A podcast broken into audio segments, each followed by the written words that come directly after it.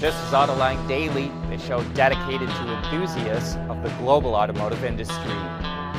Stellantis reported its earnings for the first half of the year, and the numbers look pretty good. It sold 3.2 million vehicles, took in more than 72 billion euros in revenue, and posted a net profit of nearly 6.8 billion euros. And one interesting point even though Stellantis sold nearly twice as many vehicles in Europe than it did in North America, it made significantly more profit in North America.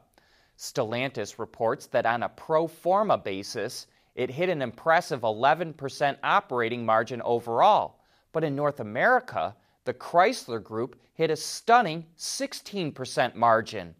So, what does pro forma mean? In this case, it sort of means let's just pretend. Remember, the merger between PSA and FCA didn't take place until the middle of January. So pro forma means let's just pretend the merger actually started on January 1st, and here's what the numbers look like if we do it that way. BMW also released its earnings for the first half of the year, and its numbers look pretty good too. The automaker sold more than 1.3 million vehicles, including Mini and Rolls Royce.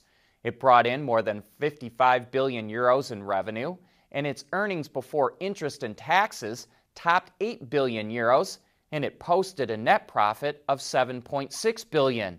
And while those are good numbers, BMW's chairman, Oliver Zipse, warns that the second half of the year will be more volatile for the company because of rising raw material prices and the chip shortage.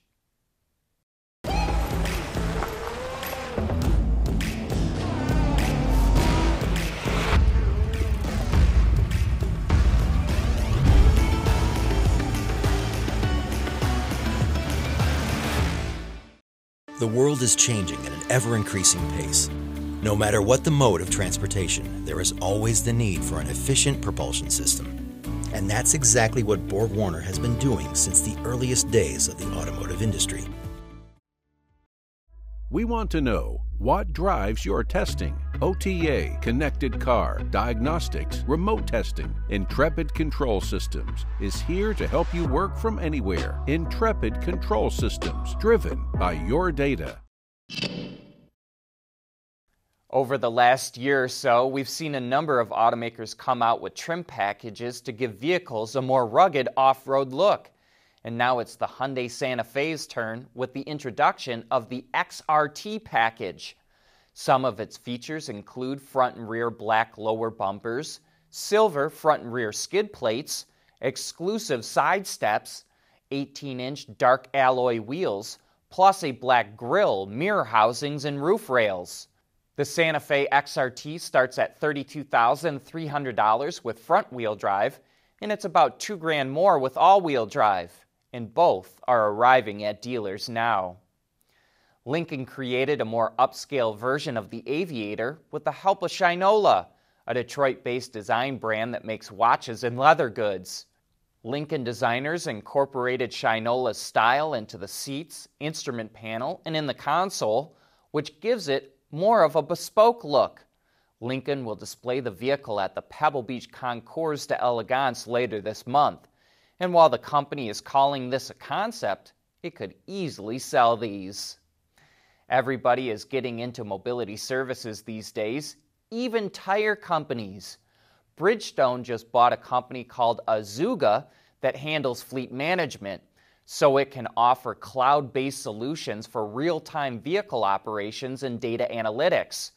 That could help fleets reduce fuel consumption, traffic accidents, and wear and tear on their vehicles.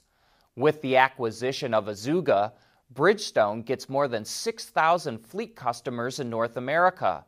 Bridgestone also recently invested in Kodiak Robotics, which is developing level 4 long haul trucks. And here's Paolo Ferrari, the president and CEO of Bridgestone Americas, with more details about why it wanted to acquire Azuga.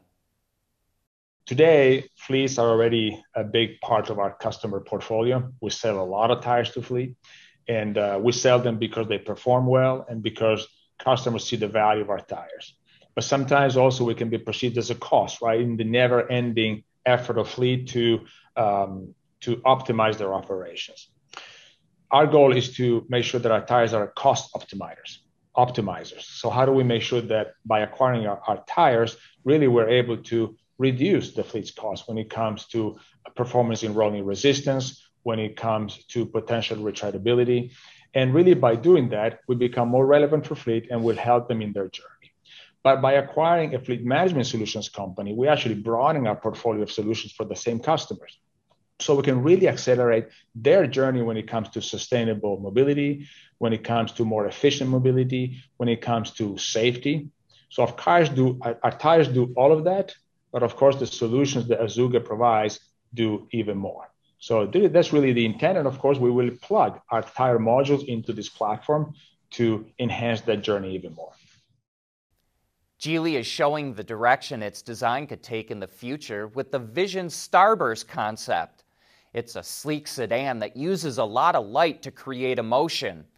This is highlighted by thin light bars that envelop the wheel arches and you're drawn inside by similar design elements that are picked up on the entire dash and even into the doors.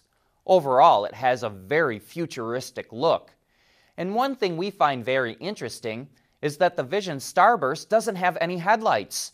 Instead, designers feel in the future headlights will be replaced by some sort of vision system, and the Starburst features two LiDAR units that rotate upwards in place of the headlights. While it won't produce this car, Geely will incorporate elements into its future models. The age of silicones began at Wacker more than 70 years ago. Whether you're looking for thermal management of battery systems or the protection of electronics, let your innovations be powered by Wacker silicones. Visit us at wacker.com. E-mobility powered by Wacker silicones. Mobility is becoming electric, connected, and autonomous, just like the manufacturing world. But will always be one thing a reliable partner for our customers.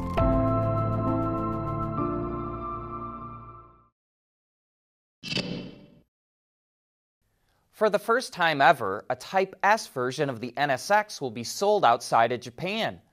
But unfortunately, that's because it's a limited edition version that's celebrating the end of the second generation of the supercar. Just 350 examples of the NSX Type S will be sold around the world as it enters its final year of production. They'll all be made at Honda's Performance Manufacturing Center in Ohio and will feature an enhanced version of the car's twin turbo V6 engine and hybrid all wheel drive system. That's about all the information we've got until the car makes its debut on August 12th. While this is the end of the NSX, Acura says it will continue to pursue sports cars in the electrified era. The Ram TRX is one bad ace off road truck, but it's currently left hand drive only, so that means some countries will not get a chance to experience this beast. However, thanks to viewer Warwick Rex Dundas, we know that Australians can now get their hands on a T Rex.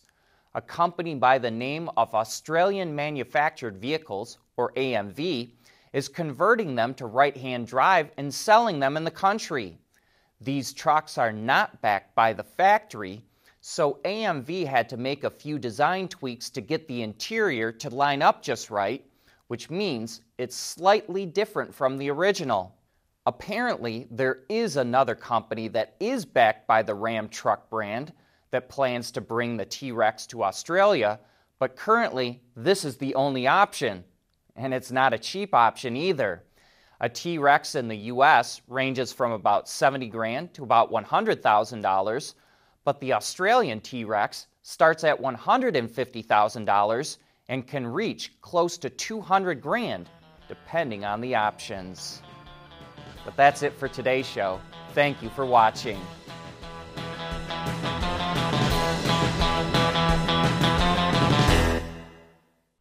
AutoLine Daily is brought to you by Bridgestone, solutions for your journey, Intrepid Control Systems, over the air engineering, boost your game, BorgWarner, propulsion solutions that support a clean, energy efficient world. Wacker, creating tomorrow's solutions. And by Schaeffler, we pioneer motion.